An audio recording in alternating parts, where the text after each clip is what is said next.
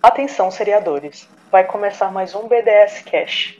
O episódio de hoje, Setembro Amarelo.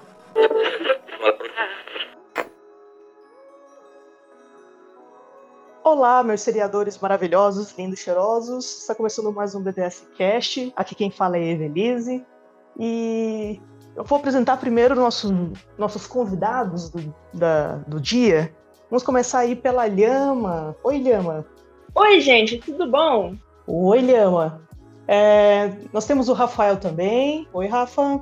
Oi, gente. Estamos aqui para falar do Setembro Amarelo, que essa semana está sendo verde, amarelo e fora Bolsonaro. Hashtag. Vou deixar aí. Boa, isso aí. Acho que é válido. E hoje nós temos um convidado especial aí que vocês ainda não conhecem, mas a gente do, do Banco de Série já conhece essa figura há muitos anos. É o Timóteo, mais conhecido como Tim. Oi, Tim. Oi, Evi. Oi, pessoal. Boa noite. Obrigado pelo convite.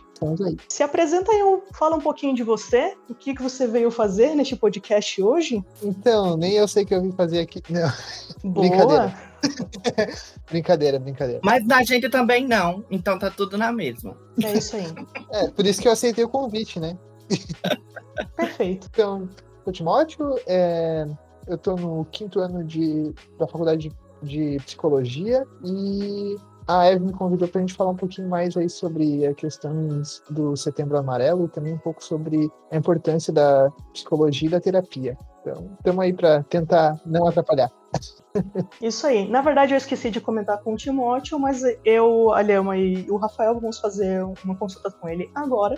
E você está pronto para isso, Timóteo? Ok, vamos começar. É, ele não sabia é... que na verdade é uma terapia em grupo ao vivo. Depois eu mando a conta. Eita. Tudo bem. Pode mandar que a gente manda para Alex. Arroba Alex. Coitado, é. pobrezinho, vai ouvir meus problemas tudo. Meu pai. É, coitado. E é isso aí. Gente, como, como o Rafael já falou, nós vamos comentar sobre o Setembro Amarelo. Eu sei que não é um, um tema, assim, muito leve pra gente conversar e tudo mais, mas a gente sabe da importância que é a gente falar sobre o Setembro Amarelo, sobre o suicídio, sobre outros transtornos, transtornos mentais e a gente vai comentar um pouco sobre isso aqui nesse episódio hoje, falar um pouco sobre algumas séries que falam sobre isso. Então, vai ser uma conversa interessante. Espero que vocês gostem aí do, do, no, do, nosso episódio de hoje. Talvez seja uma conversa um pouco pessoal, porque talvez a gente fale de nós mesmos na terceira pessoa, talvez, mas é isso aí. mas quando que não se fala de nós mesmos na terceira pessoa? Esse é o normal da vida, não é? Esse é o normal da vida. É verdade. É, Tô rindo é português.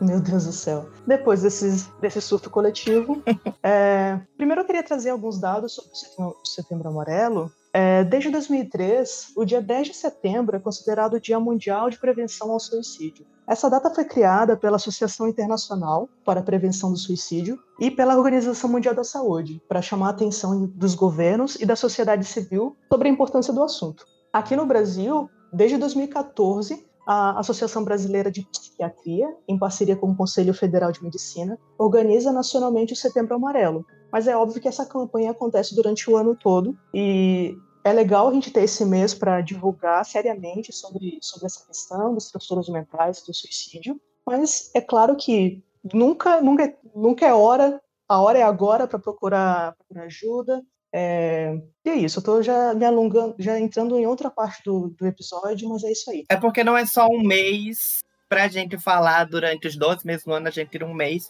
pra evidenciar, na verdade, né? Assim como tem o mês rosa, o mês azul de novembro, sobre os cânceres de cada um. Exatamente. É um mês para evidenciar, mas a gente tem que procurar ajuda todos em qualquer momento que sentir necessidade. Exatamente. E só para não passar em branco também, Tinha, eu vou lhe parabenizar por bem atrasado, porque dia 27 de agosto foi o dia do psicólogo. Então também nós temos. Parabéns. Oh, que bonitinho. Mas Obrigado. tudo bem, é um meio parabéns, né? É meio Porque parabéns. É um barra, já tá é, valendo. É 4 barra 5, vamos dizer assim. Ah, já tá, já tá ótimo, é quase uma palma inteira. É verdade. então é isso aí. Então vamos, vamos conversar um pouco sobre, sobre o o que, que, as séries podem trazer pra gente sobre essas, né, sobre, sobre os transtornos mentais e tudo mais. A primeira pergunta que eu quero fazer pro Timóteo é o seguinte: é, os especialistas no geral eles falam que não é proibido falar sobre suicídio, sobre os transtornos mentais, mas não pode falar da forma errada. qual seria a forma errada de falar sobre? Então, Evi, eu acho que todo mundo concorda a importância da gente falar sobre o suicídio, né? Eu acho que até demorou para ser falado, né? A gente tinha uma política de não se comentar sobre o assunto até alguns anos atrás e então se mudou essa perspectiva e se viu que era importante se comentar porque as pessoas acabam sofrendo em silêncio e, e não é um sofrimento de curto prazo, né? É de longo prazo, né? A pessoa demora muito tempo até realmente cometer o suicídio. Então ela dá vários sinais durante os, a, a, a vida ali daquele período que ela está passando por um momento de sofrimento, com pensamentos que podem levar ela ao suicídio. Então é importante a gente sempre trazer esse assunto à tona de algumas maneiras, por isso também o, o Setembro Amarelo, uma forma de de se ter campanhas e ter um momento de lembrar, mas como vocês mesmo muito bem falaram, não é algo que deve ser esquecido durante o resto do ano, mas ser relembrado, né? Mas é importante que a gente tenha a maneira correta, né? E, que, e qual seria a maneira incorreta? A gente, às vezes, é, querer demonstrar de uma forma muito visível e querer espantar pela, às vezes, o, as pessoas com pela daquela imagem de sofrimento em vez de, né? Às vezes, em vez aquilo que acho que dá para pegar um pouquinho o exemplo do, do das campanhas contra é, o uso de tabaco, né? Como é que é uma, uma, forma que eles usam? Eles botam aquelas imagens atrás do, da carteira de cigarro, né? De consequências do tabagismo. Às vezes, é bem se, pelo horror, né? É pelo horror. Se a gente tenta fazer algo parecido para o suicídio, eu acho que é, é propenso o resultado errado, né? É, uhum. a, a forma que a gente deve não deve fazer é querer mostrar a consequência ruim de uma forma escarada, como se faz, como, né? Porque às vezes é, às vezes se mostra elementos de que ah, esses são os sinais e como uma fórmula mágica e não é assim, né? Eu acho que é, é muito mais complexo se falar sobre isso e, e, e trabalhar isso do que achar uma, uma fórmula mágica ou até uma demonstração visual do que é o suicídio, porque pode levar pessoas a, a tentarem fazer, né? Pode estar incentivando, dar uma propaganda errada, né? Acaba sendo um agravante, né? Isso. Que daí, tu, tu inclusive, aumenta o sofrimento da pessoa que está passando por isso, né? Exato. Eu acho que é impossível a gente não, não conversar sobre esse ponto e não lembrar de qual série? 30 Reasons Why. Foi uma grande polêmica com, com essa questão. É, porque justamente eles, eles fizeram uma coisa que não é aconselhada, que é a questão de mostrar, ir muito pela, pela violência né, do ato, mostrar muitos detalhes da, da situação. O que, que vocês acham? Também romantizar. Romantizar, exatamente. Como se o sofrimento e, e o passar pelo, pelo suicídio seja um momento é, bonito e até certo ponto pela, pela forma como eles trouxeram na série, né? Então, de que a pessoa é que, que passa por isso, é cheia de momentos ali de românticos, uma vida linda, não sei o que, né? Questões que podem ser transformadas a partir do suicídio, né? Uma, uma falsa ilusão, né? Incentiva uhum. a falsa ilusão de livramento que o suicídio traz, né? Para as pessoas que sofrem desse infelizmente, desse mal, né? Sim. E, e, traz até uma forma de vingar, né? A série é um pouco sobre vingança também. Exato, é. Bom, eu lembro, eu lembro quando ela foi lançada que, óbvio, que, que ela traria muita polêmica. É, eu lembro que no, primeiro, no primeiro momento eu fiquei com muita dúvida de assistir, porque eu achei que poderia. não ia me fazer bem. E eu meio que esperei por um momento que eu, que eu me sentisse melhor para conseguir assistir a série. E eu consegui assistir a primeira temporada toda. Não fiz questão de assistir o restante, porque acho que era desnecessário. É, mas assim, realmente, eu achei a, a, primeira temporada toda romantiza demais, demais, demais. Eu, eu consegui entender o que eles que, queriam passar, né, sobre, sobre o assunto, só que foi da forma errada. Né? Esse é o resumo da história. Eu, particularmente, li o livro Os Três hum. Porquês antes de saber que ia virar série. Foi depois que eu acabei de ler o livro que eu descobri que ia virar série da Netflix. Mas, já lendo o livro, eu não gostei muito da história, porque é, eu não vi pontos positivos na história em si. não, Uhum. não vi. E quando saiu a série, eu quis saber como eles iam abordar na série. Achei que abordaram de uma maneira muito pior do que foi abordado no livro. Mas Uhum. é isso aí. Eu também não, não cheguei a continuar a primeira temporada. Eu assisti uns dois, três episódios, eu acho. E vi que era como o livro e parei. Porque eu acho que as, ah, as temporadas seguintes entram numa outra questão que também pode um dia virar é, tema de podcast, mas essa questão de. é, como, como eu te disse, parece que, que tá sempre. Parece que a violência traz, traz mais, mais atenção. O horror traz mais atenção, que é o tanto que a gente falar de falar tanto de do conto da Aya, né, do, a questão do, de estupro e tudo mais. Eu, para mim, o, 30 Reasons Why ficou meio repetitivo no mesmo ponto e parecia que queria trazer o, o horror sempre, sempre trazer aquele, aquela coisa ruim, não sei, eu não sei se, se, eu, se, se eu fui clara no que eu quis dizer, mas foi isso, eu não, eu não senti mais necessidade de assistir a série. Mas é porque eu não, não tinha necessidade mesmo. É porque eu também li os livros e ele acaba ali na primeira temporada mesmo. Não tem outro, né? É um só. Exatamente, eu concordo totalmente com o Lhama, que não precisavam de outras temporadas. Teve outras temporadas por causa do sucesso, né? Que a primeira temporada fez. E eu queria até fazer um adendo aqui, já que eu toquei no assunto dos livros. É, eu li outros livros que também abordam esse mesmo assunto: depressão, suicídio, é, transtornos mentais. E eu acho muito mais benéfico para se abordar esse assunto e se trazer um livro como O Perdão Leonardo Peacock, que é do mesmo autor do filme do filme O Lado Bom da Vida, que Hum, fala sobre sim. bipolaridade. Então, nesse livro, ele também aborda o tema suicídio, como o 13 Reasons Why, mas de uma forma totalmente diferente e que eu acho que poderia ser abordado sim numa série sem problemas e de uma forma muito melhor. Fica aí a Uhum. dica. Mais leve, né? Mais leve, exatamente. Eu acho que 13 É. Reasons Why veio naquela numa esteira de tanto de livro quanto de séries ali que é, traziam vários assuntos, às vezes polêmicos ou, ou às vezes até que estavam trazendo muito dinheiro, né? E que traziam uma experiência para o telespectador, de certa forma. Eu acho que 50 Tons de Cinza dá para dizer que tem a mesma característica, só que com um outro tema, só que é aquela Uhum. coisa que o perso você se sente na, na pele do personagem de certa forma e você e, e você vive uma, a realidade, né? A nua e crua da, daquela situação. E várias séries de vários temas aconteceram isso. Eu acho que é, 13 Reasons Why veio nessa linha, por isso que fez tanto sucesso. Sim. É, E outra que dá pra citar também nessa linha, eu acho que foi You, a série Você da Netflix, que inclusive eu sou fã, mas você consegue, mais ou menos, se você tem algum parafusinho menos ou a mais, talvez, é, você consiga se colocar em alguns personagens. E eles romantizaram muito o aspecto de casal, é, tentando colocar assim, casal perfeito, só que com um cara que é claramente um psicopata,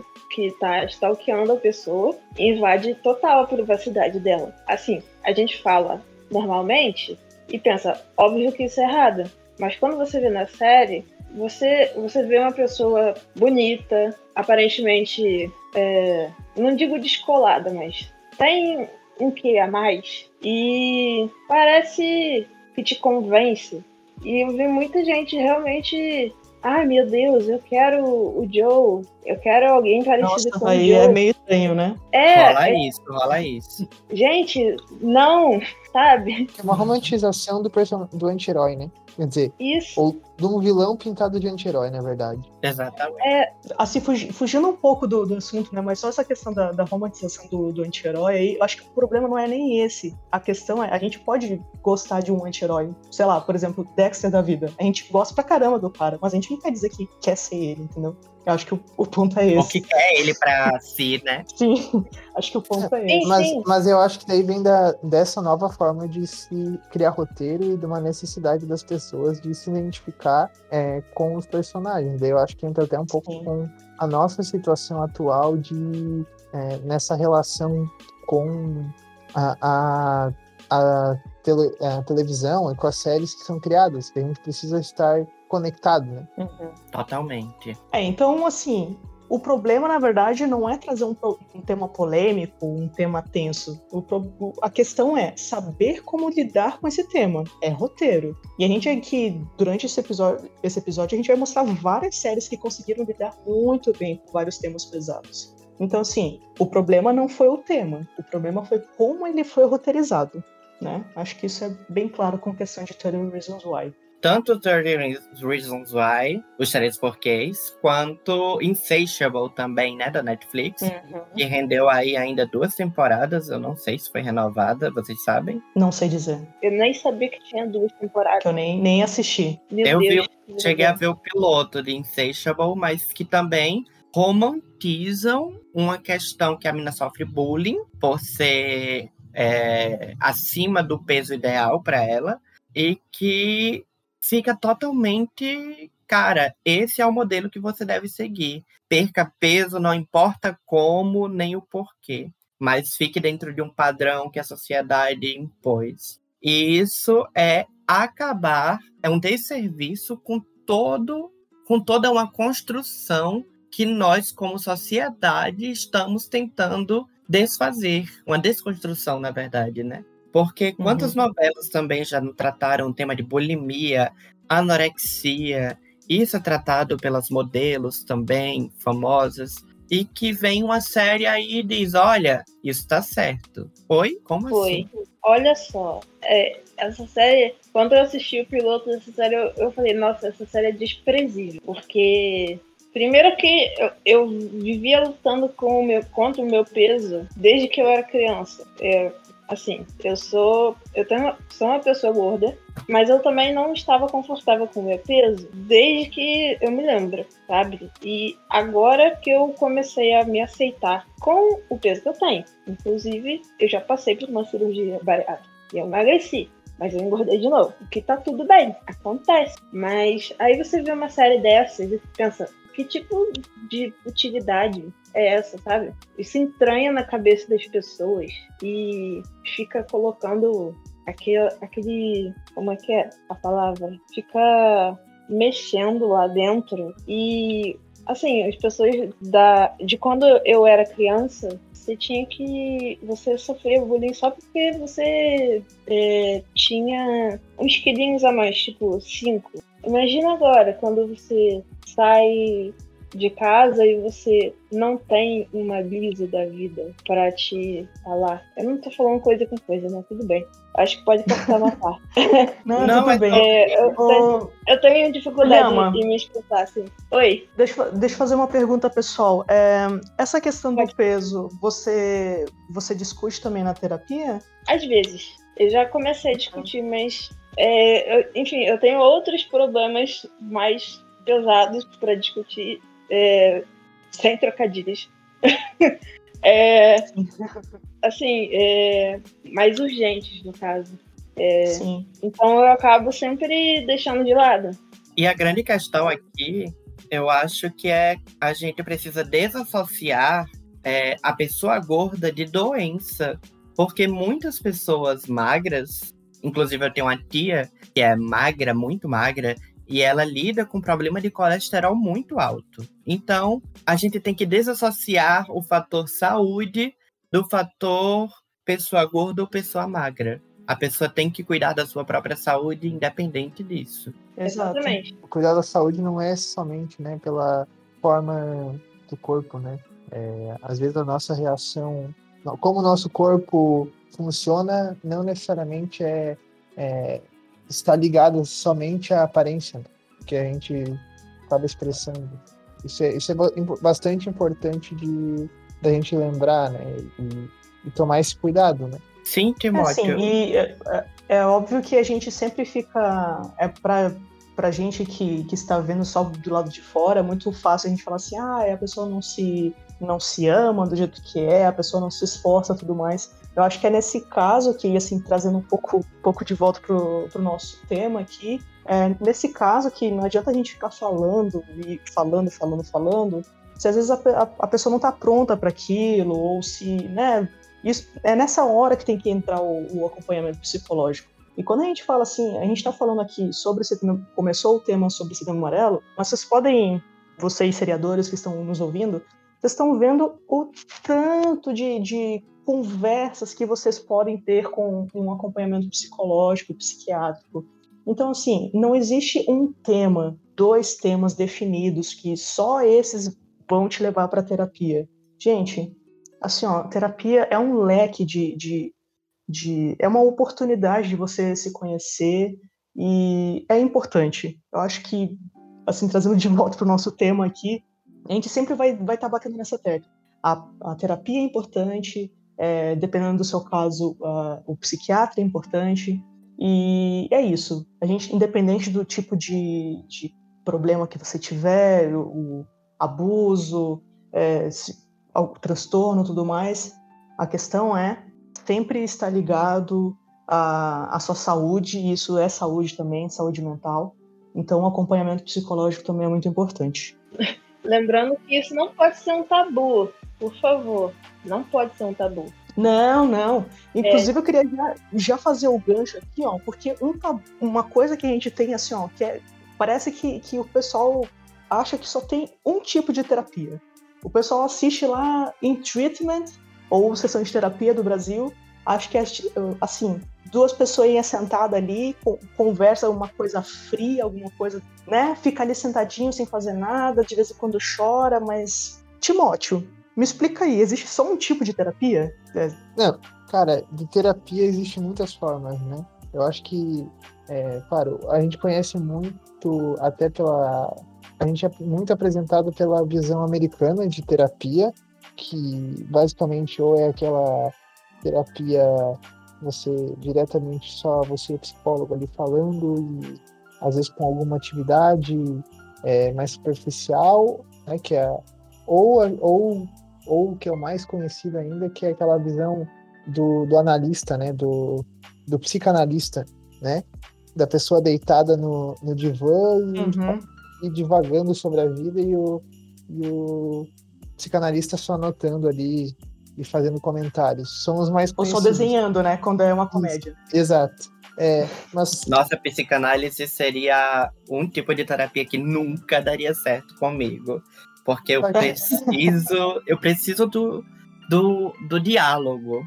Eu acredito Isso. que no diálogo Sim. eu construo mais do que só. Mas super respeito a psicanálise, né? Funciona para alguns.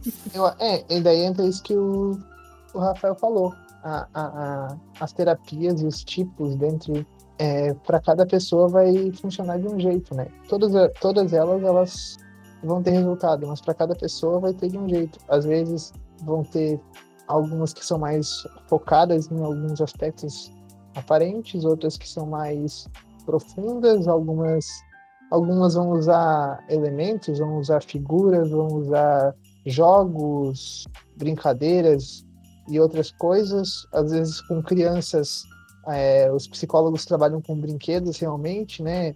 Como a criança vai se, é, se comportar brincando, jogando é, um jogo, por exemplo, jogo da vida. Quando eu era pequeno, eu, fui, eu ia na terapia e eu jogava jogo da vida com a, com a psicóloga e durante o jogo da vida ela ia perguntando coisas. Ah, você pensa em ter, né? Quando chega lá na, no jogo da vida e tem os, daí começa a ter filhos, né? Daí ela pergunta sobre, ah, como é que é a tua família?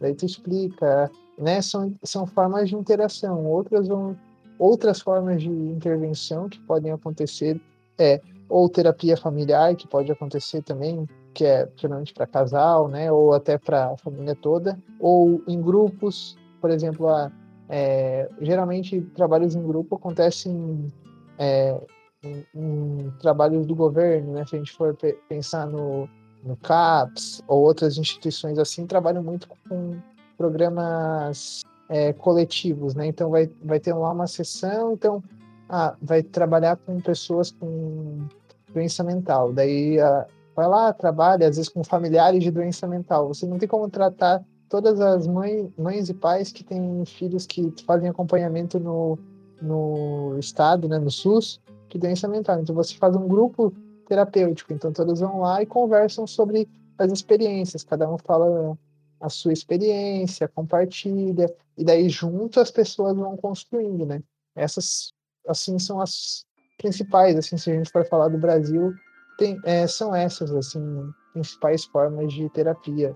Mas tem milhões de formas, né? Às vezes, para cada pessoa tem que se encontrar a melhor forma de fazer. Então, basicamente, vai depender do tipo da, da pessoa, vai depender da idade. É... Por quanto tempo que a pessoa pode, pode fazer terapia? Depende, pode ser seis meses até, até a vida toda. Se achar importante continuar, e o Sim. psicólogo também, porque na minha visão é algo importante que a gente precisa em diferentes fases da vida, né? É igual ao acompanhamento médico, né? Às vezes a gente vai estar melhor, às vezes a gente vai estar pior. Então, é uma variedade. É. Eu achei interessante que você trouxe, trouxe o seu caso, né, de quando fazia terapia quando criança. E a gente, às vezes, fica pensando que, ah, terapia é coisa de adulto, né? Mas não, a gente, a gente pode ter alguns, alguns tipos de problemas, né? Vamos colocar entre aspas aqui, porque né, não é problema, são coisas que acontecem durante a vida. Que podem afetar a gente quando, quando criança, quando, quando adolescente. E eu tenho um dado aqui da Organização Pan-Americana da Saúde, falando que a depressão é uma das principais causas de doenças, de doença e incapacidade entre adolescentes mundialmente. E, e, o suicídio é a terceira principal causa de morte entre adolescentes de 15 a 19 anos. Então imagina a importância que é começar um, um, um acompanhamento psicológico desde cedo, né? Pré-adolescência, adolescência. Com certeza, né? É, quanto mais cedo a gente consegue intervir, antes é, consegue, às vezes, ajudar, né? É, porque às vezes a gente acha que a pessoa tem, a criança tem um mau desempenho escolar ou alguma questão assim, é, é porque tem problemas que ela não consegue resolver. A gente sabe que cada vez mais, né, é, os pais às vezes estão longe das crianças porque tem que trabalhar, porque tem que, é, né, tem que trazer sustento para dentro de casa e as crianças ficam cada vez mais sozinhas. Então os pais não conseguem reparar em muitas situações que as crianças sofrem, né? Às, uhum. vezes, às vezes esse acompanhamento até, até no Brasil agora tem uma lei que está que tá sendo implementada que to, todas as escolas precisam ter é, psicólogos é, educacionais, né? Todas as escolas precisam ter algum tipo de trabalho com psicólogo. Não diretamente que vai fazer terapia para cada criança dentro da instituição, mas dentro da ter ali para fazer alguns trabalhos ou identificar casos alguns alguns casos e poder encaminhar, né? É, a escola é um ótimo lugar para identificar, né? Porque, assim, querendo ou não, as crianças têm uma certa rotina na, na, escola e você consegue identificar quando, quando tem algum problema familiar, algo do tipo. Isso. E para trabalhar, né? Foi bem assim que me acharam. Foi? Foi. mas é, mas eu, olha aí. Eu faço terapia tem um tempão. E eu fui diagnosticada durante a adolescência e fiz terapia pelo SUS, até a maioridade.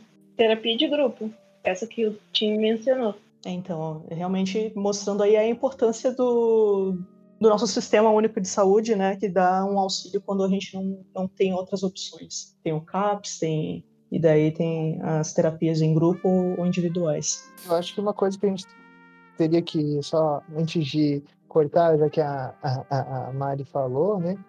Eu acho importante a gente lembrar que o SUS, né, é uma instituição que ela é, é no mundo inteiro se olha para o SUS como exemplo e, e, não só o SUS, também como o SUAS, que daí é o de assistência social, né? São os dois sistemas que a gente tem no Brasil e que são, é, além de eles estarem muito ligados em várias, em diferentes áreas de atendimento das pessoas de qualquer pessoa da população brasileira, quando, ele, quando eles estão bem administrados e bem geridos, eles são ótimos focos de tratamento né, das pessoas que não conseguem ter é, acesso financeiro, né? E às vezes, claro, pessoas com e até melhor que das redes privadas, né? Tanto para saúde quanto para uhum. é, saúde normal, digamos assim, para alguma cirurgia, para atendimento médico normal, quanto para saúde mental. E quando está bem a, a rede é bem feita, inclusive com as escolas, a gente consegue essas questões, igual a Lema trouxe, a gente consegue identificar tanto de criança, e não só criança problema, né? Isso que é uma coisa que às vezes a gente toma cuidado de, ah, porque uma criança que é, faz bullying ou que sofre bullying, ela sendo o problema, mas o problema é o todo, às vezes é todo aquele ambiente que não só é, a, que a escola tem que provoca essas questões nessas crianças, né? E, e também o, ambiente em volta, né? Das famílias, a região onde é tá aquela escola. Então, é, quando a gente consegue aproximar os sistemas, todos esses sistemas, a gente consegue é, trabalhar de forma mais coletiva, né? Nessa visão, até porque uma criança com problema que está sinalizando algum tipo de problema né, ali de que precisa de auxílio psicológico pode significar uma família é, com algum tipo de problema mental nesse Sim, sentido. Né? Exato, né? o problema é muito, é, é, muito maior, né? É mais complexo, né? Eu estava procurando aqui, mas não ah. encontrei. É, além do, dos exemplos que Evelise já citou, né? Em treatment, sessão de terapia, que provém do mesmo da mesma série mãe, né? Que é uma série uhum. de Israel, na verdade. Israel. É, tem também uma série que eu não lembro o nome agora, estava muito pesquisando, mas que trata do, do da terapia em grupo, que é uma pessoa que é obrigada a fazer terapia em grupo e eles cada um no seu momento acabam criando uma família. É, o grupo vai se. Não tinha, não tinha uma série. A eu acho que Go On era uma que também que era desse, desse tipo com terapia Eu de, acho que grupo de apoio. Go On, menina. Pode que é com, com o cara do Friends. É, eu acho que é essa é? mesmo, assim, que eu tava assistindo. Uhum. E, e ele, ele não quer ir pra terapia e... em grupo e acaba indo. E eles acabam se tornando um grupo de verdade, né? Só, não só uhum. um, pessoas ali ao redor para discutir problemas, mas amigos. E eu acho que esse tipo de série é muito importante de estar tá sendo veiculada por aí. Em treatment, sessão de terapia, trazem também essa questão da terapia mais americanizada, né? Como o Tom falou, uhum. mas a gente também tem casos de terapia em famílias que participam em alguns episódios. Na primeira temporada tem um casal que vai tentar uhum. resolver questão sexual, né, questão do casal. A gente tem também séries brasileiras muito boas, além de sessão de terapia, falando sobre isso, como a Psi, PSI, que é sobre um psicanalista, psicoterapeuta e psiquiatra. Que ele Nossa. é os três, ele fez as três, é, ele fez aí, a, estudou as três vertentes, e que a gente tem as quatro temporadas dela no HBO Max. Então, quem quiser assistir, uhum. tá aí. Eu acho fantástica, porque não trata só a questão é, psicológica dentro de um lugar fechado, dentro de um ambiente, mas na vida da pessoa que está passando por aquele problema. Eu acho que esse tipo de série de é, tira um pouco do estigma, né, da, sobre a terapia, né, que a gente tem às vezes culturalmente, de achar que quem vai na terapia é, do, é doente, né? Mas a terapia é um jeito da gente levar a vida como um todo mais leve, né? Então acho que esse tipo de série ela é muito importante desse, dessa forma que o Rafa trouxe aí. Esse, essas séries são um exemplo positivo, né? As pessoas acham que são problemas, é, vamos dizer, físicos, que assim estão muito na cara que a pessoa tem, por isso ela está indo para terapia. E às vezes não, pode ser uma coisa que, que tá lá no seu interior e consequentemente te traz algumas coisas que, que não são boas. Então, não tem um tipo de pessoa que deve fazer terapia. Todo, todo o Brasil deveria fazer terapia. Humoristas passam por depressão, gente.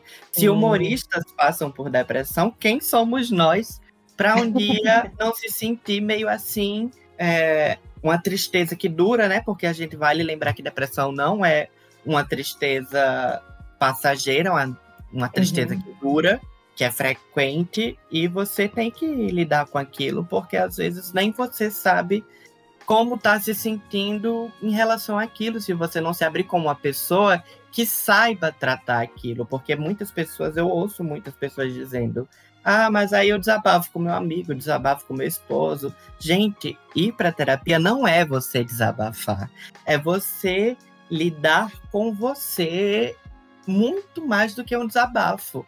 Porque a pessoa que está ali uhum. tem ferramentas, ela estudou para que o seu, às vezes, desabafo se torne uma coisa melhor para você, para que você entenda aquilo que você está passando, que às vezes não é um desabafo que vai tirar do seu peito. Perfeito, Rafa.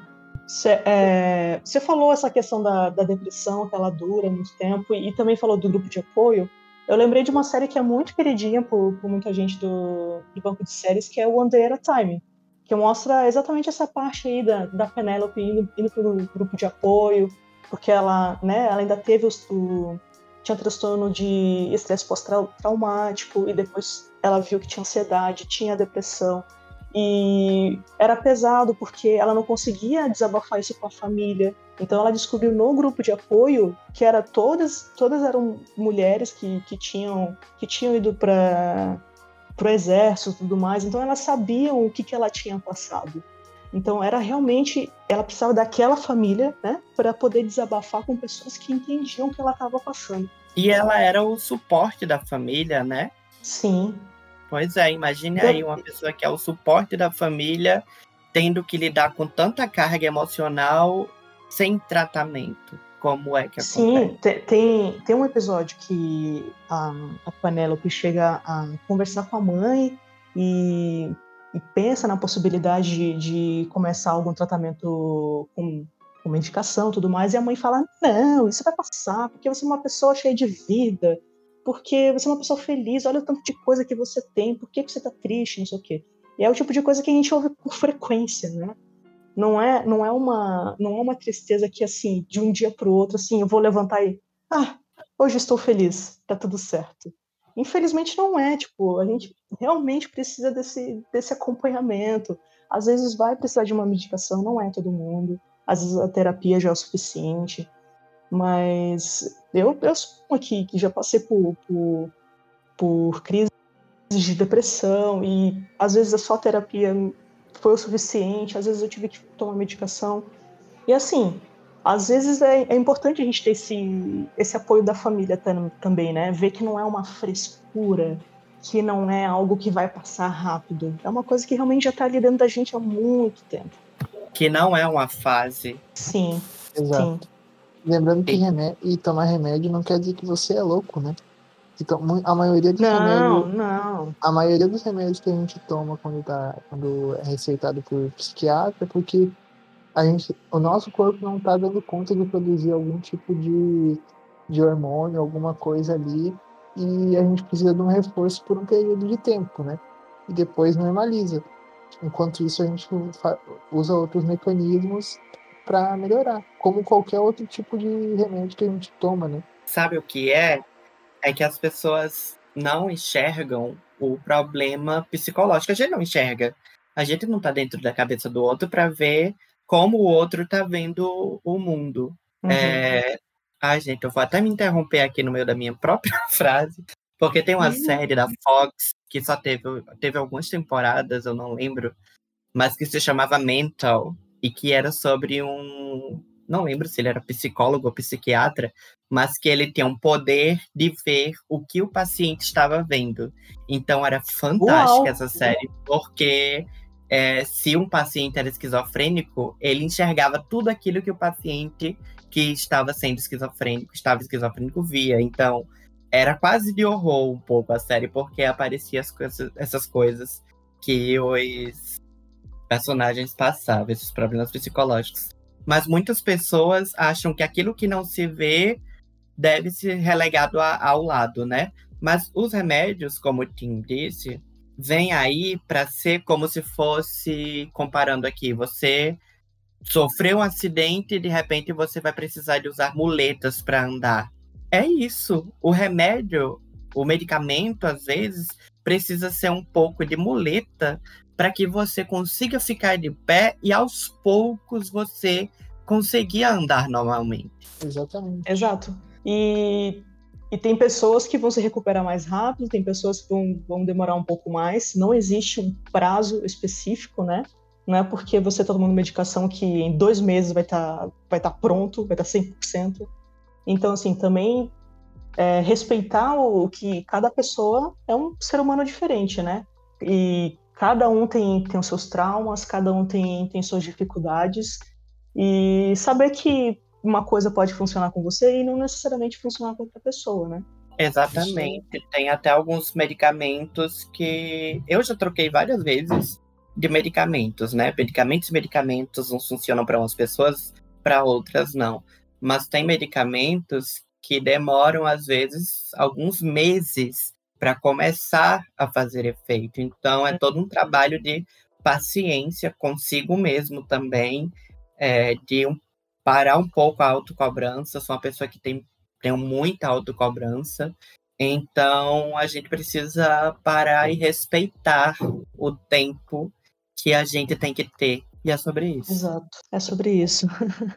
é, Tim, trazer um, um, um, assunto meio polêmico, que inclusive é aqui é exatamente o que a gente está fazendo. A gente tem esse contato com rede social, a gente está aqui no stream e tudo mais. Você acha que a gente, tendo esse excesso de redes sociais e aparentemente, aparentemente o mundo todo ao, ao, aos nossos pés e tudo mais, pode agravar algum transtorno mental? Tipo, a gente pode achar que tá tudo bem, só reclamar no Twitter é o, suficiente? Ah, eu acho que com certeza.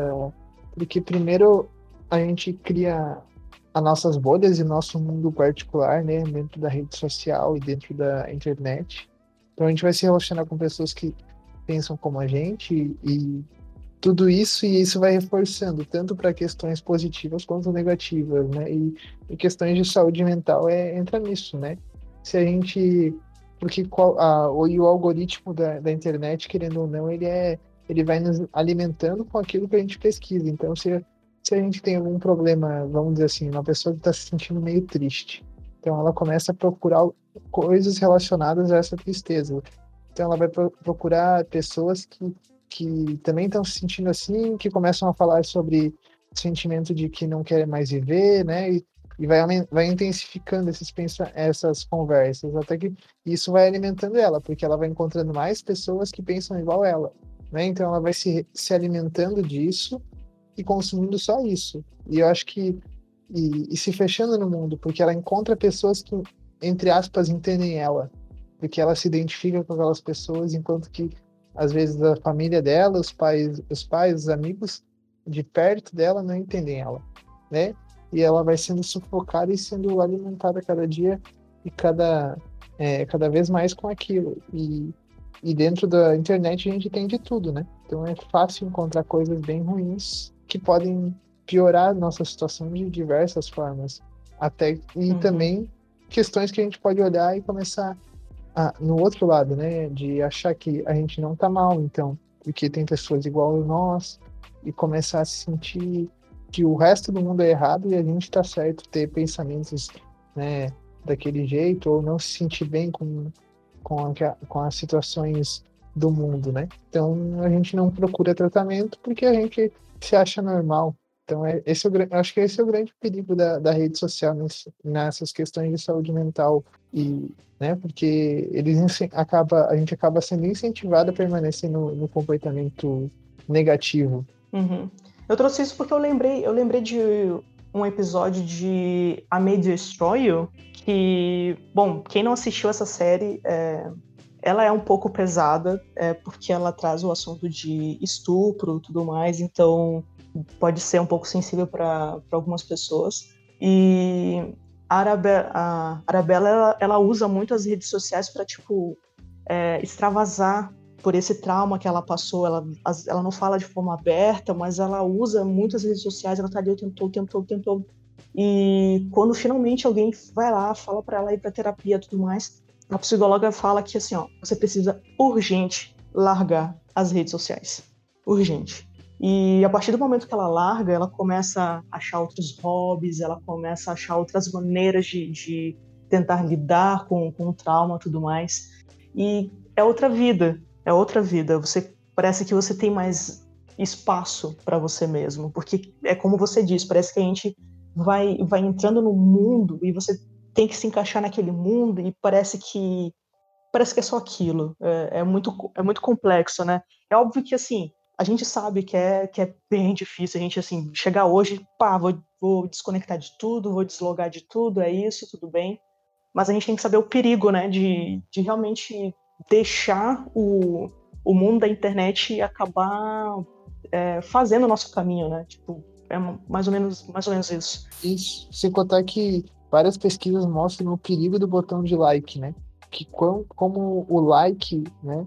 Uh, o botão de curtir fez é, mal. a super, a super polêmica do Instagram, né? Quando eles tiraram Isso. o botão do like, o pessoal ficou, ai meu Deus, não, como que eu vou ficar sem meus likes? Mas... É, porque você fica se retroalimentando daquilo. Então você, se você e, e, daí às vezes você nem procura, né? Seja da matéria que for você que você vai postar, daí quando você começa a ganhar like, começa a ganhar fama, você vai querer postar mais e postar mais, seja de qual for o assunto. Só que quanto mais, só que daí tem toda a métrica do pegando o Instagram que tu tem que postar stories, postar reels, postar no feed, não sei o que, para cada vez mais você estar tá sempre bem, porque até tem a cartilha lá de, de como se portar, né, na para ganhar mais para ganhar mais viewers e assim ganhar dinheiro e, e a pessoa vai ficando viciada nisso, que é um outro perigo, né? O vício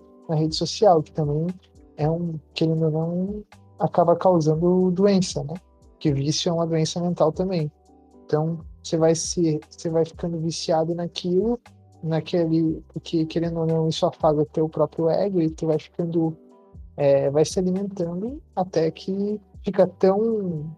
Tu vive para aquilo, para alimentar o algoritmo, né? E a necessidade uhum. do like.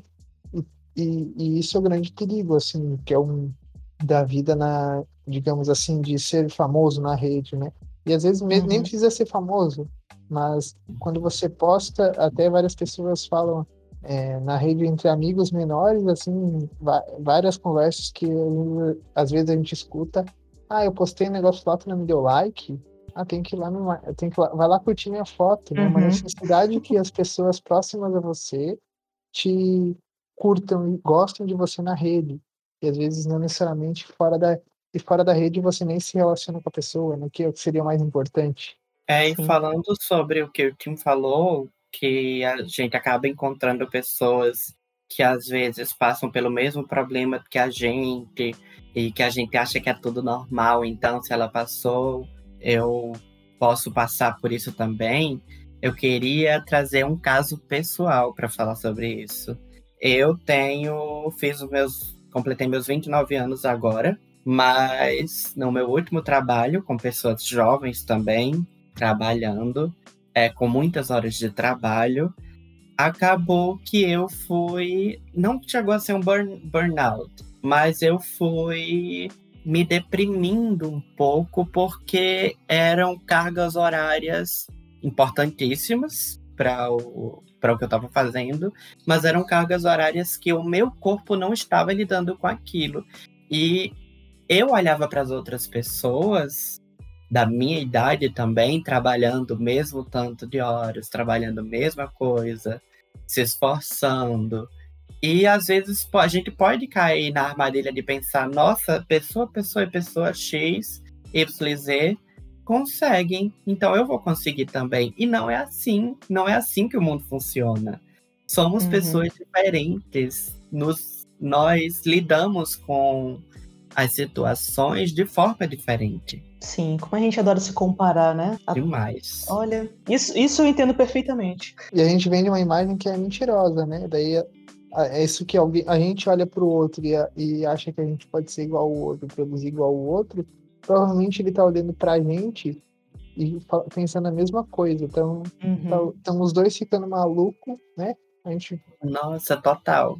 A gente fica maluco, o outro Sim. fica maluco e só piora a situação, né? Cada vez pior. Sim. E eu acho que a pandemia só agravou.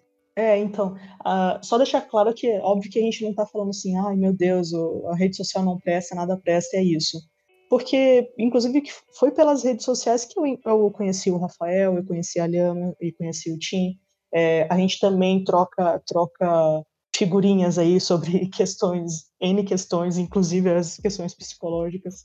Então, assim, às vezes serve também como um grupo de apoio, mas, como sempre, a gente tem que saber é, maneirar as coisas, né? Tem que ter um limite para tudo. Essa é a, a questão aí. É, tudo tá no limite. Até fazer exercício pode se tornar um vício, se tornar perigoso, que, o que dirá de rede social, né? Uhum, Exatamente. Exato. O Tim ia puxar sobre a questão da pandemia, né? Esse, esse momento que a gente está passando.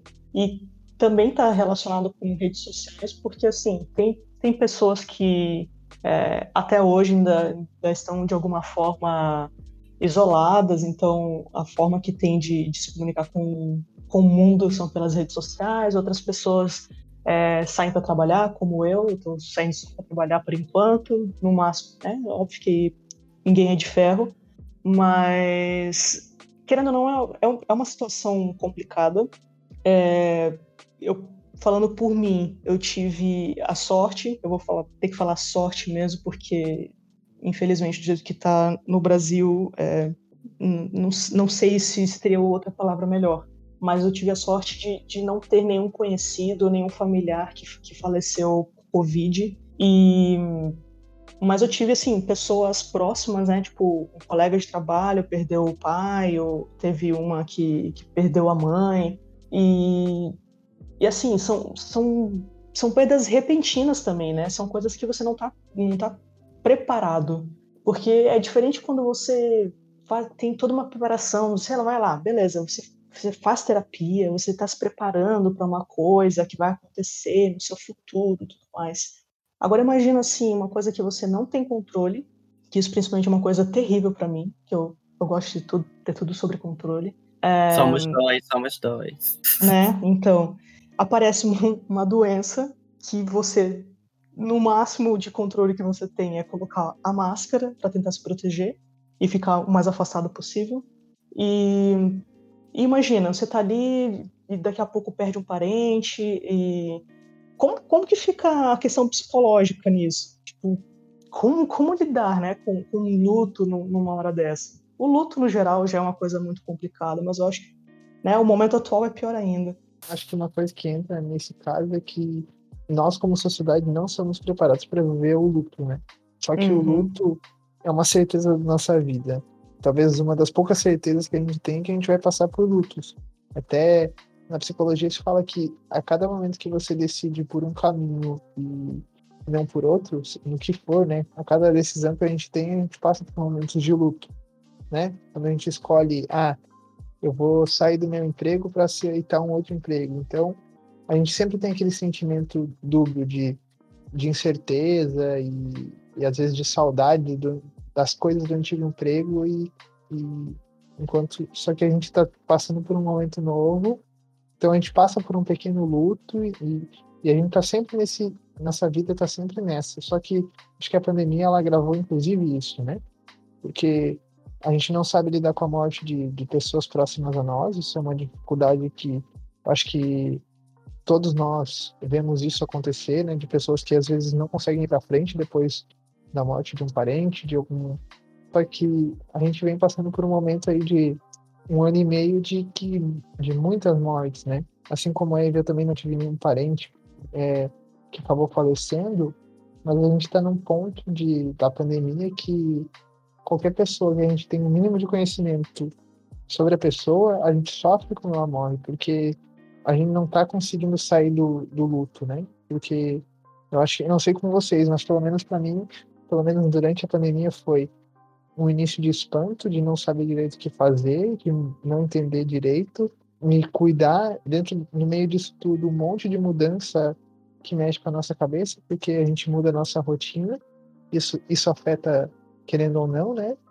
E depois um período muito grande de anestesia, que agora que tá passando, assim, uma anestesia de que eu mal sentia, tipo, a notícia vinha de pessoas morrendo e a gente não não ligar, assim, tipo, não se sentir tão impactado quanto deveria, né? Morria, sei lá, 10 aviões por dia, equivalente a 10 quedas de avião por dia, a gente, ah, beleza, é só mais um número ali no Jornal Nacional. Então, acho que isso também mostra um pouco sobre essa questão do luto, que a gente que o luto ele também pode se tornar algo anestesiador dentro de nós, assim, a gente fica anestesiado sobre a situação ao nosso redor, e aí que eu acho que talvez mostre que todos nós precisamos de terapia nesse momento, porque depois de tanto tempo a gente ainda está sofrendo e são várias formas diferentes das pessoas de demonstrar esse sofrimento, né? Algumas é de negação, outras é não conseguem andar para frente, outras de, em forma de apatia, sei lá. É, cada um demonstra de uma forma. É bem é bem interessante da gente analisar como as pessoas passam por esses momentos, né? Falando de forma até como profissional, é, olhar para isso tudo de fora é, é, um, é um grande estudo que a gente vive, né? Um grande estudo que infelizmente não é em laboratório é no mundo real e é dolorido para todo mundo. Nossa, eu Sim. sei lidar zero com o luto. Eu sempre tive essa questão na minha vida. Eu nunca perdi ninguém próximo a mim. Perdi minha tataravó quando eu tinha quatro anos de idade e ela tinha noventa e tantos. Perdi o meu avô, que eu não era tão próximo a ele, ele morava em outro estado. Mas eu sempre tive esse. Não sei nomear ainda, mas eu estou indo para psicóloga.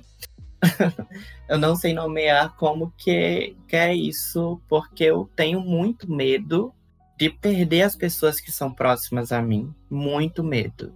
E veio a calhar, graças a Deus, que a minha psicóloga, ela todo o estudo dela durante a faculdade e agora pós-faculdade também é sobre luto.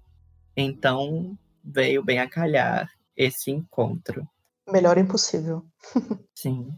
Para mim, a, a questão da, do luto, eu achei interessante o que o Tim falou, que a gente vive pequenos lutos a cada, cada escolha. Eu achei bem, bem interessante. É, para mim, na pandemia, o, o, que, o que mais pesou foi, foi a questão de, de ansiedade, pelo que realmente eu comentei sobre não ter controle das coisas. Então, se eu já, já tinha né, algum, alguns problemas com isso, com a pandemia, então, é, ninguém tem controle. Então. Tudo se agrava, né? Real, tudo se agrava, exatamente. Então, realmente foi, foi agora estou no meu ápice da loucura. Não, mentira. É, e sim, isso é uma coisa que eu tô, tô tentando lidar com a terapia também. É, Sobre a ansiedade, eu acho que no caso, para mim, é mais por conta das notícias, né? Porque para onde você olha, tinha uma notícia nova sobre a Covid. Isso vai te sufocando, vai, tipo, mesmo que você quisesse isolar das notícias, não tinha como, pelo menos no início, né? Porque estava em todo lugar. Você abria o celular, abria-se o Google para olhar qualquer coisa, tinha notícia nova. Qualquer rede social tinha notícia nova. Qualquer pessoa tinha notícia nova. Até por ser uma doença nova. É... Eu lembro que no começo eu, eu, eu buscava informação eu buscava, eu queria muito saber sobre tudo. Só que chegou um momento também. que realmente eu tava atacando minha ansiedade, porque eu tava assim, meu Deus, é muita coisa. E daí eu que eu me toquei, tipo, não, pera, volta. Vamos focar em outra eu coisa. Eu também aqui. tava assim, mas eu comecei a ter crise de ansiedade real. Aí eu falei, cara, não dá, não dá mais. Eu parei de acompanhar. E nesses momentos parece que não existe outra notícia, né? Até. É verdade até o, o jornal, no, os canais de TV usam bombardeiam, bombardeiam, bombardeiam, e daí isso, isso vai afetando, querendo ou não, o nosso psicológico, né? A gente vive só sobre em cima daquilo. Acho que o primeiro mês da pandemia ali, os primeiros três meses, quase não existia outra notícia se tu assistisse um, um jornal, né? Isso, isso também é ruim, porque você vai ficando preso dentro daqui, disso de tal forma, claro, a informação é importante, mas ela vai te alimentando só disso, né? E, e tu vai ficando, aquilo que eu falei antes, a gente vai ficando preso dentro dessa informação, a gente a gente está isolado dentro de casa, né?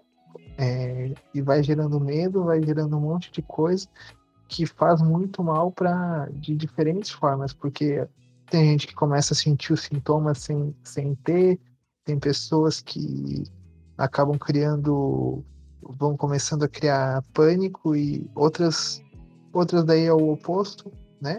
Vão querer negar totalmente. Mas eu também até vejo em algumas pessoas nisso uma forma de defesa para evitar ficar preso nessa informação, porque isso é isso mentalmente falando é muito desgastante, né? É.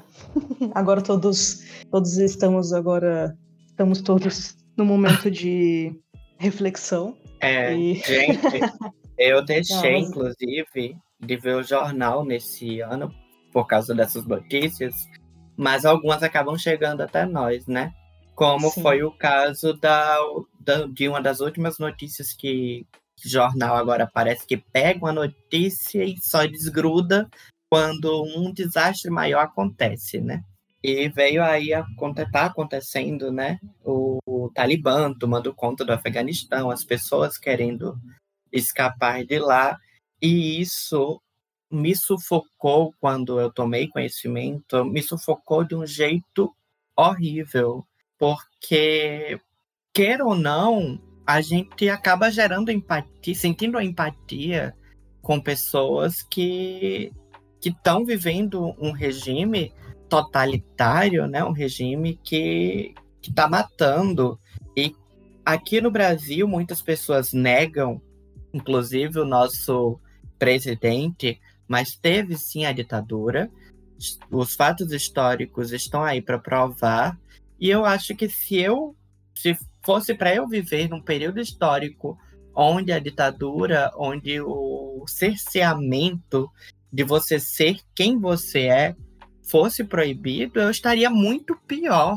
Então, eu imagino, nossa, se eu no Brasil que tá capengando, mas não tá tanto quanto o Afeganistão. Se eu estou me sentindo assim, como será que essas pessoas que estão perdendo a casa, estão tendo que recomeçar a vida, como será que elas não estão se sentindo? E a gente para também para pensar que muitas outras guerras, muitos outros muitas outras coisas polêmicas assim estão acontecendo ao redor do mundo e que a mídia não dá atenção e a gente acaba ficando sem saber também. Na África, muitas pessoas passam fome e a gente acaba se blindando, tendo que se blindar de certas notícias, porque porque como é que a gente faz? A gente primeiro é sempre bom lembrar, bom lembrar isso, que primeiro a gente tem que se ajudar para a gente poder ajudar o outro. Então, no momento, eu estou tentando me ajudar na psicóloga, tentando ficar de pé para que eu possa estender a mão para alguém que esteja em outras dificuldades. Isso é importante deixar bem claro que mesmo o, o que o Rafa falou, que né, tem muita coisa ruim acontecendo pelo mundo, a gente pode achar de vez em quando que ah, tem gente pior do que eu. Por que, que eu por que, que eu acho que eu estou ruim se tem gente passando por coisa pior? Independente, primeiro, é óbvio que, que tem situações piores, mas como o Rafa falou, você tem que pensar em você. Se aquilo ali está te afetando, você tem que procurar ajuda. Não, não se compare. Não ache que sua história é menor que de outra pessoa. Não ache que o seu sentimento é bobo não se compare com nada. Se aquilo ali tá te incomodando, se aquilo ali te atrapalha de ser uma o seu eu melhor, vamos dizer assim, procura ajuda. Sim, inclusive em uma das terapias que eu participei, é, foi até na faculdade, eu me questionava, nossa, mas por que, que eu tô passando por isso?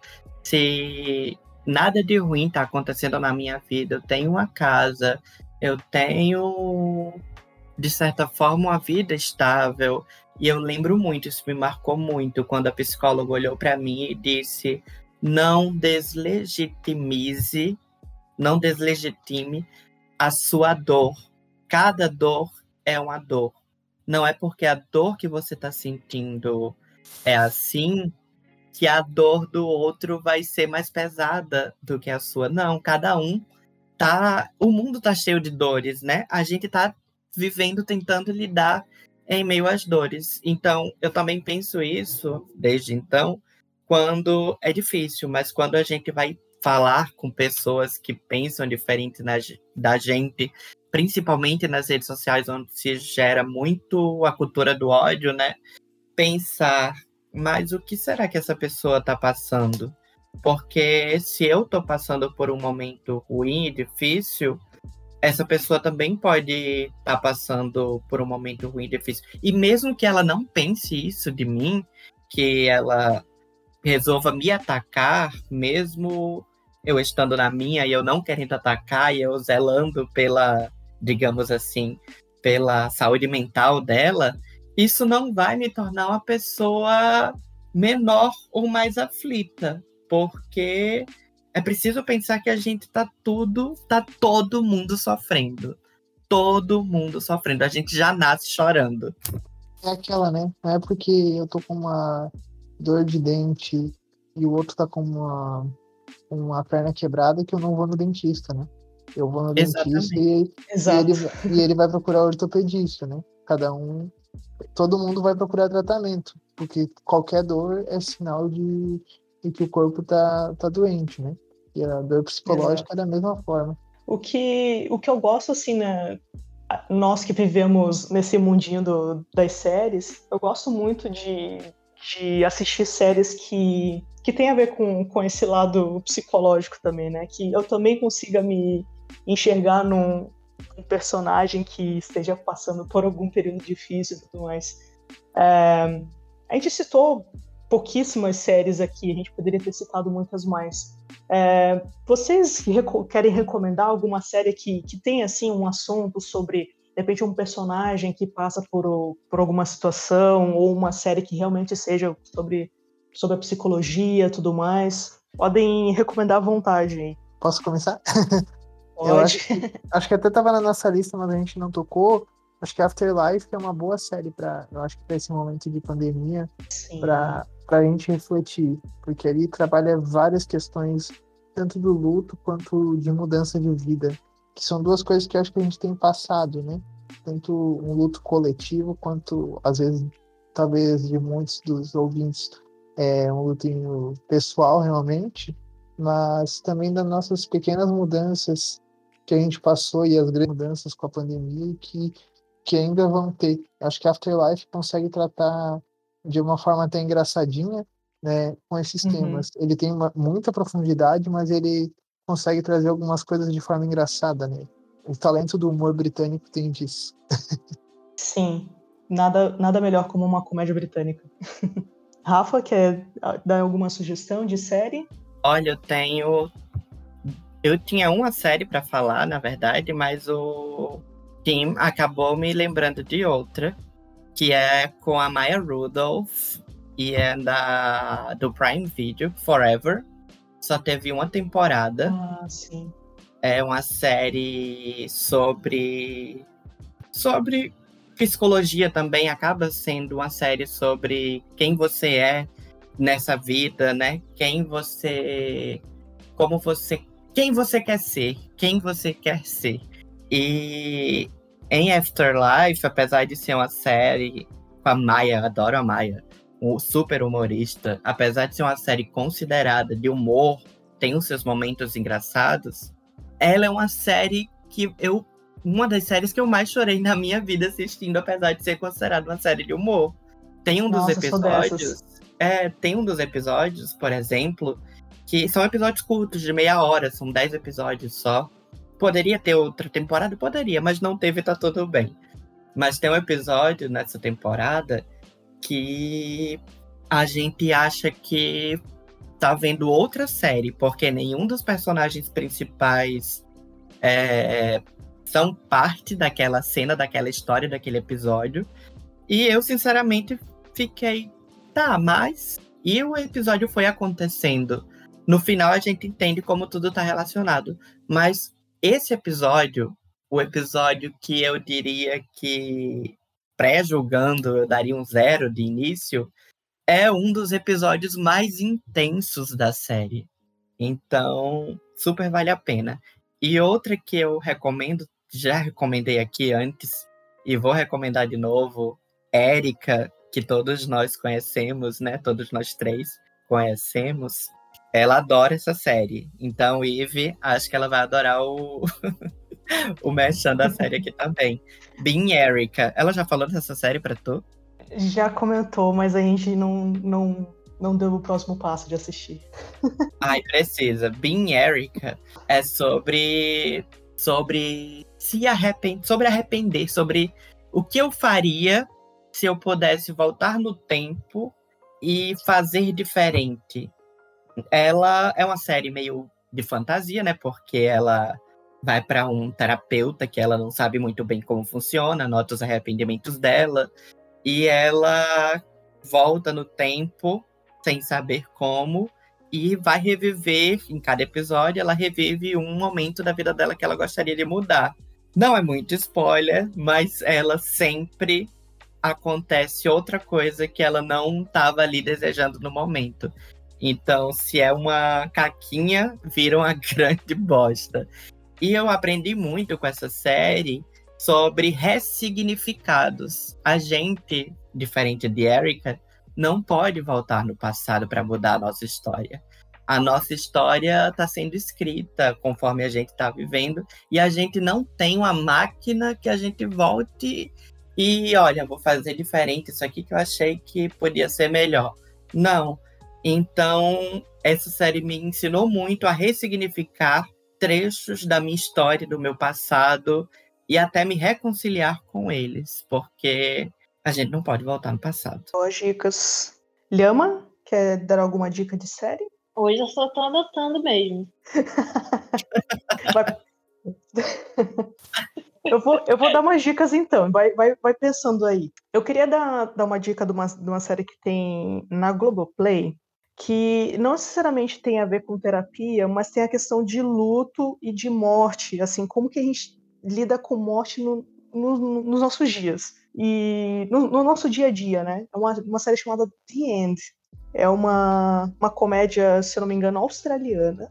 E ela mostra três gerações de uma família: é, a avó, a mãe e os filhos, é, lidando com perdas e a morte durante alguns processos da vida. Eu não quero dar muito spoiler porque é, quer dizer, não quero dar spoiler, porque se eu, se eu, der mais um, mais um detalhe sobre a série, eu vou acabar entregando algumas coisas.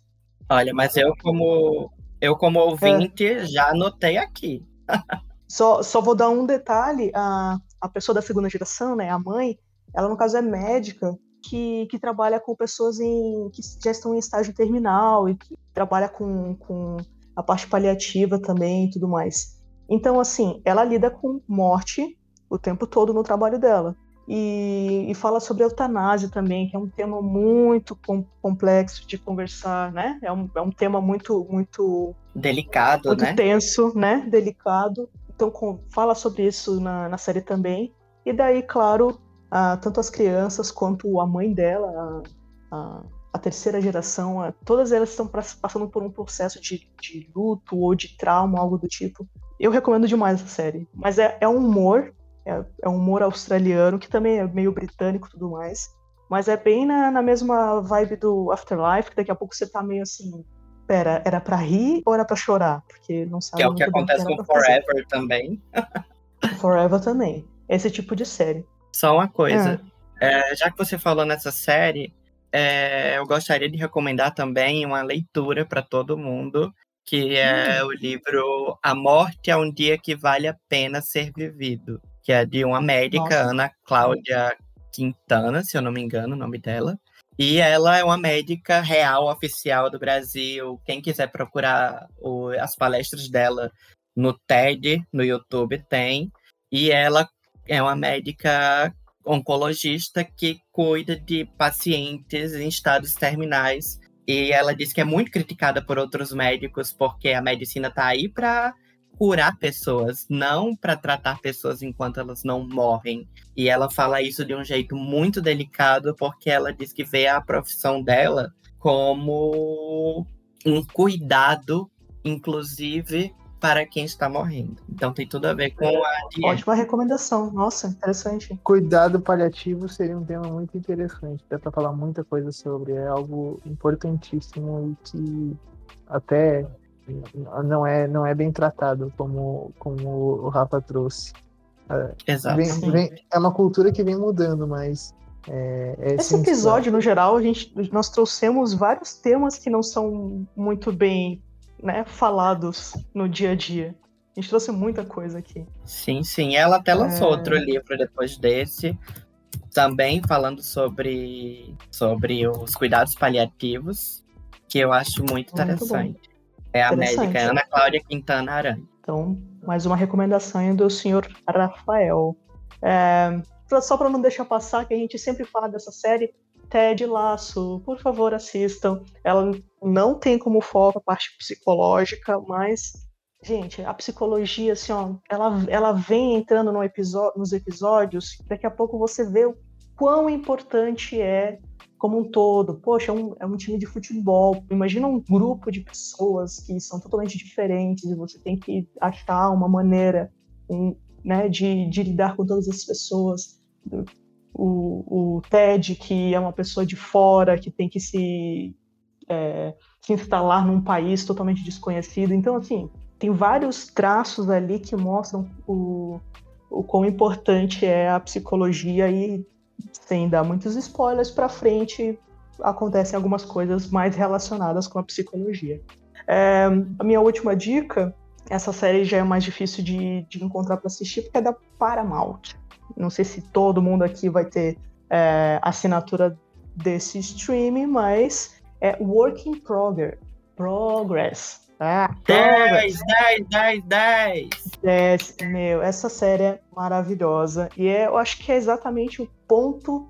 Acho que ela resume muito essa questão aqui desse episódio de Setembro Amarelo. É, realmente fala sobre né, traumas que a gente traz da, na alma, assim, lá no fundo da alma, e como a terapia vai trazendo isso para fora e o que, que o que, que faz na vida da, da, da personagem, o que, que traz de diferente para ela no, no, dia a dia, as coisas positivas que ela, que ela, que ela vai fazendo de acordo com, com o tempo que o tempo vai passando. Então, essa série é maravilhosa. Quem tiver a oportunidade de assistir, assista. Ela e é uma já série avisa, LGBT, é, hein? é uma série LGBT, tem, tem mais esse, esse, esse ponto.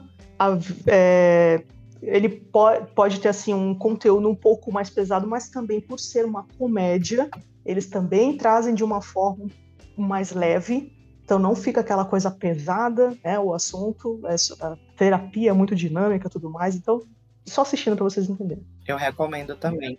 Vale a tempo. Super vale a tempo não, super vale a pena. Lhama? Oi. E aí, pensou em alguma, alguma série ou ficou só anotando mesmo? Fiquei só anotando. Eu realmente não, não, não assisto. Eu acho que eu não assisto nenhuma, assim, com essa bagagem é, psicológica para indicar. Para indicar, né? Porque. Tá tudo bem. Você colocando na sua lista, semana que vem já tem que ter assistido pelo menos duas dessas séries. E, e daí a gente conversa, tá bom? Olha, tá inventem uma desculpa e e, e indica uma das séries ruins lá que tu assiste. Brincadeira, brincadeira. Você já mencionou o Ted Laço, cara. Eu vou ah, reforçar, se eu soubesse então. que você então. queria falar. Pode reforçar. Não, é tá tudo ótimo. Recomenda a segunda Assiste temporada. Isso, a segunda temporada. Isso, a segunda temporada tá maravilhosa. Podem ir assistir também. Tá, tá mesmo. Tá show. Inclusive essa parte da questão psicológica aí tá sendo bem trabalhada também. Sim, exatamente porém sem spoilers. Sem spoilers. Então acredito que assim nós finalizamos o nosso, o nosso episódio. Só deixar aqui, primeiramente, os nossos, as nossas redes sociais. Nós temos o site do banco de séries.com.br.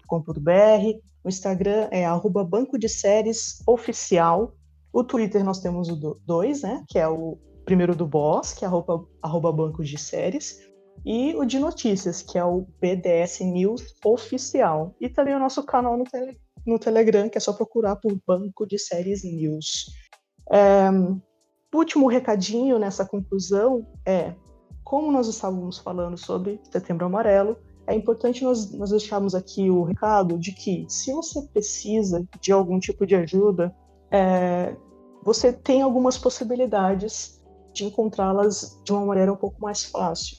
É, como já foi comentado durante o episódio, o, o Tim comentou, nós temos no sistema, no nosso sistema único de saúde, nós temos o CAPS, que pode dar um apoio psicológico, caso você necessite. E se você tiver uma situação é, um pouco mais delicada, precisando de algum apoio urgente, nós temos o Centro de Valorização da Vida, que é uma das ONGs mais antigas do, do país. E se você ligar para o número 188, eles têm é, pessoas que podem conversar com você, te auxiliar em algum, algum apoio emocional ou a prevenção do, de suicídio também. Caso você não queira por telefone, eles também fazem o contato por chat, por e-mail. O site deles é www.cvv.org.br. E sem essa de achar que não vou, não tô louco, entre aspas, ao ponto de precisar de falar com o Centro de Valorização da Vida. Não deixa chegar Exatamente. nesse ponto.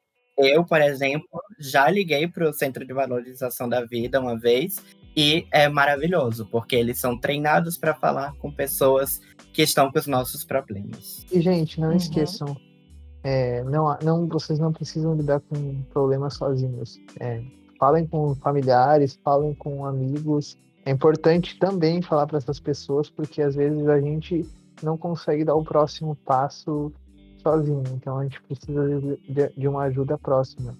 E, então, o primeiro passo é falar. Esse é o primeiro passo. Depois. Um passo de cada vez. Exatamente. Ou, como seria um work in progress, um, um amendoim? Um amendoim de cada vez. De cada vez. Você quer fica, entender? Fica aí um spoiler. um amendoim de cada vez. É isso, minha gente. mais algum recado?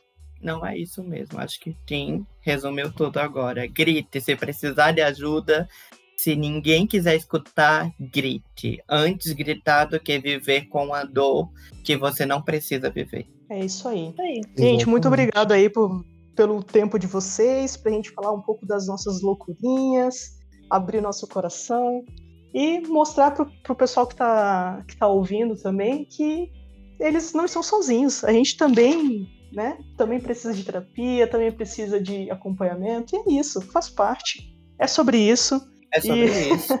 E obrigado também ao Tim, né, por disponibilizar o e tempo ao dele. Tim. Depois passa, depois a gente passa o Pix. Tá passa, segue o Pix.